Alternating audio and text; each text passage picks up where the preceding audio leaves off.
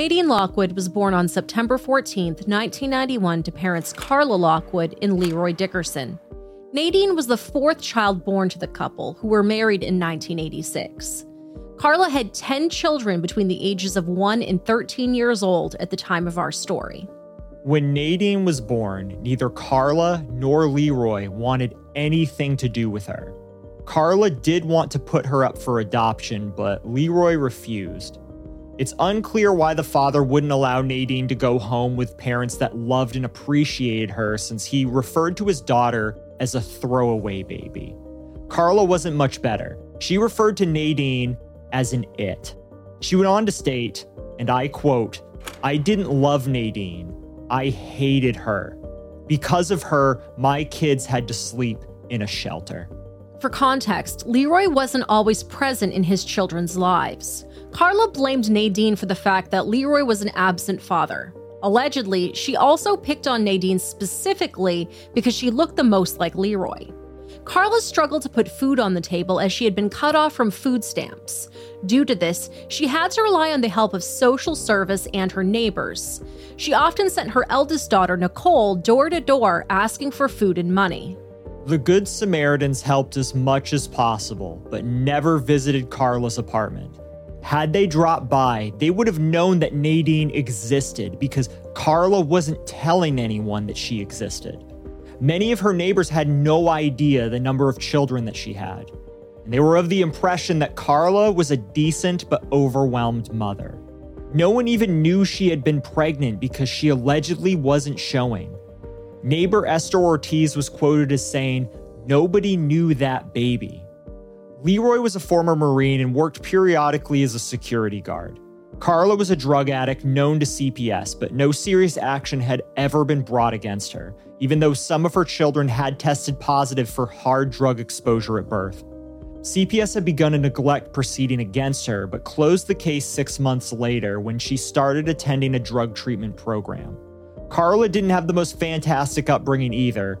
Growing up in Belize, she became the victim of CA and SA. However, despite Leroy's misgivings, Carla would take him back occasionally. He'd conveniently show up around the time when Carla would receive money from the state and then take off again, all the while producing more children with Carla that he had no plans to take care of. The family lived in a filthy three bedroom apartment in the Washington Heights neighborhood of Manhattan. Their unit had recently been renovated, but this did not stop Carla from trashing it. There was garbage strewn about the dank apartment, as well as spoiled food and empty bottles jammed in the refrigerator. There was a powerful stench that made the air almost unbreathable. The family shared their cramped home with an infestation of roaches and rats. This was not the type of place for children. Sadly, Nadine's siblings all had to share one filthy mattress. The school age children were also educationally deprived. For over a year, Carla did not enroll her children, even though they were above the legal age for compulsory education. When she finally did, Carla continued to hold them out of school for days. At the time of our story, Carla's eldest daughter, Nicole, missed close to 600 days of school. In addition, the children lacked immunizations and frequently missed physical examinations and doctor's appointments. This part was a huge problem, as one of the children had a brain tumor. Nadine spent most of her short life on a ripped foam rubber mattress in a yellowing crib that was haphazardly shoved into a tiny, dark bedroom corner. Carla had placed a folded bed sheet over the back of the crib to cover the side that was not against the wall so that nobody could see the little girl. Allegedly, Nadine would peek out from behind the sheet and watch her siblings play. Her only source of entertainment was a copy of Dr. Seuss's Green Eggs and Ham. She spent days without food, water, or medical care. A few days before she finally succumbed to maltreatment, Nadine cried from hunger and was given an old turkey sandwich with cheese. Carla threw the food into her crib and didn't bother to help her starving daughter eat. When she struggled to hold the sandwich, she was also scolded for it. It's not because she didn't want to, she just couldn't. In recent months, Nadine had been unable to walk, stand, or sit up. On August 31st of 1996, the day she died, Carla held a cup of milk to her lips and attempted to force feed the little girl. The milk just came out of her nose and mouth as her eyes stared straight ahead, unmoving. The four year old died in a filthy apartment of malnutrition and dehydration that was a direct result of starvation, which had been going on for at least one year. Nadine's siblings watched in horror and were forced to keep quiet about the situation in their derelict home out of fear of being put in the same position. They lied to other relatives who knew of Nadine's existence, claiming that she was visiting family in the South. Even Leroy knew of Nadine's suffering, but never stepped in to save his little girl. After the milk incident, Carla finally decided to reach out for help. She didn't call 911, she called Leroy. At the time of our story, Nadine was only two weeks away from her fifth birthday, but she was the size of a four month old baby girl. She weighed only 15 and a half pounds. You could see Nadine's ribs. Most of her hair had fallen out.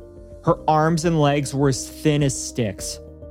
Underneath the rickety crib where Nadine was held prisoner was a pile of dirty diapers and used tampons that had attracted swarms of flies.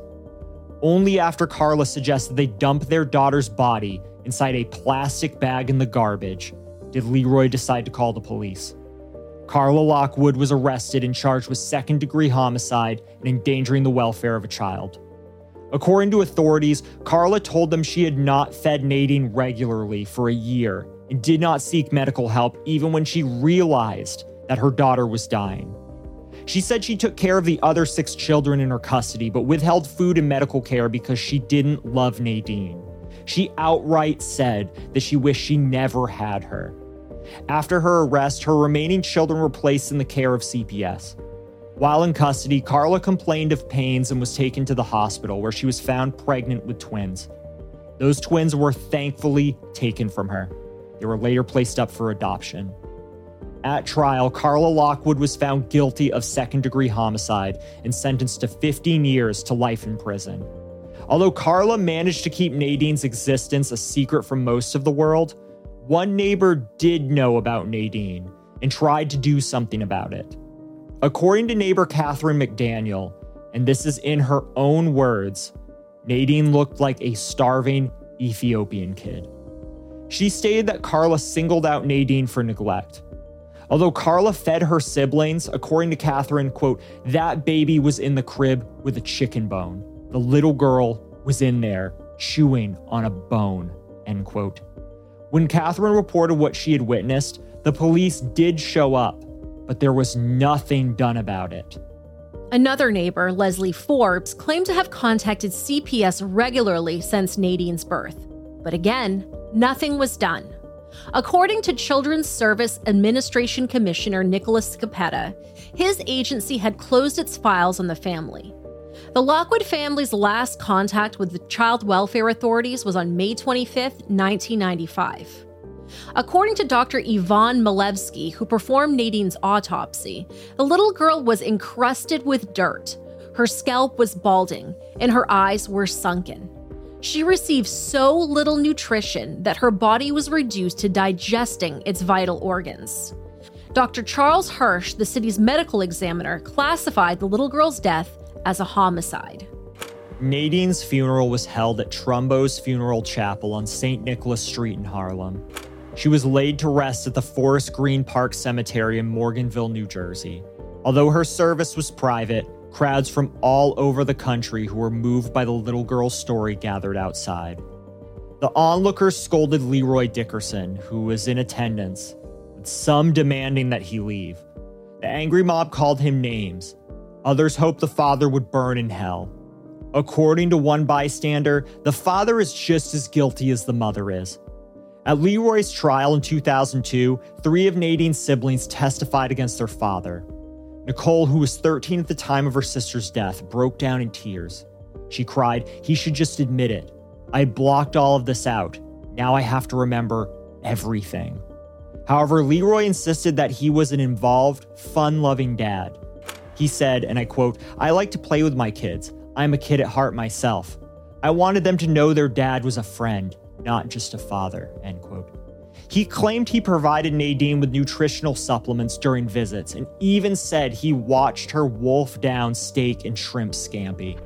By playing, Leroy was doing something pretty messed up with Nadine. On one occasion, the father threw the little girl into the air so hard that she hit the ceiling, cutting her back. Another time, when Nadine cried, Leroy said he'd give the little girl something to cry about. He placed her in a plastic bag and swung her around the room. When the bag ultimately broke, little Nadine was sent flying into a dresser. This caused a bloody gash above her eyebrow, and Leroy never bothered to seek medical attention. Leroy was sentenced 25 years to life in prison for second degree homicide. He's currently serving his time in Fishkill Correctional Facility in Beacon, New York, and will be eligible for parole in August of 2023. In 2015, Carla Lockwood sued the New York State Department of Corrections for denying her parole 19 years into her 15 to life sentence. She stated she overcame her coke addiction and severe depression that drove her, in her words, to commit this crime. At the time of the lawsuit, Carla had already been denied by the parole board three times. According to sources, the parole board focused on the emotional outrage that Nadine's death invoked instead of the legal standard required for Carla's release. However, despite all of this, she was finally released on June 22, 2017. She is still living as a free woman to this day. Another troubling aspect of this case is that many publications haven't done their research and share pictures claiming to be that of Carla and Nadine, but aren't. An image shared with some frequency is that of a white woman thought to be Carla. As we know, the Carla in our story is black. The woman in the picture is from Illinois and has nothing to do with this case. Someone literally just looked her up on Facebook and stole her pictures. I'm sure she'd appreciate her pictures not being shared, so we're not going to share them either. There is also a picture of a toddler that's been widely publicized that's supposed to be Nadine, but isn't.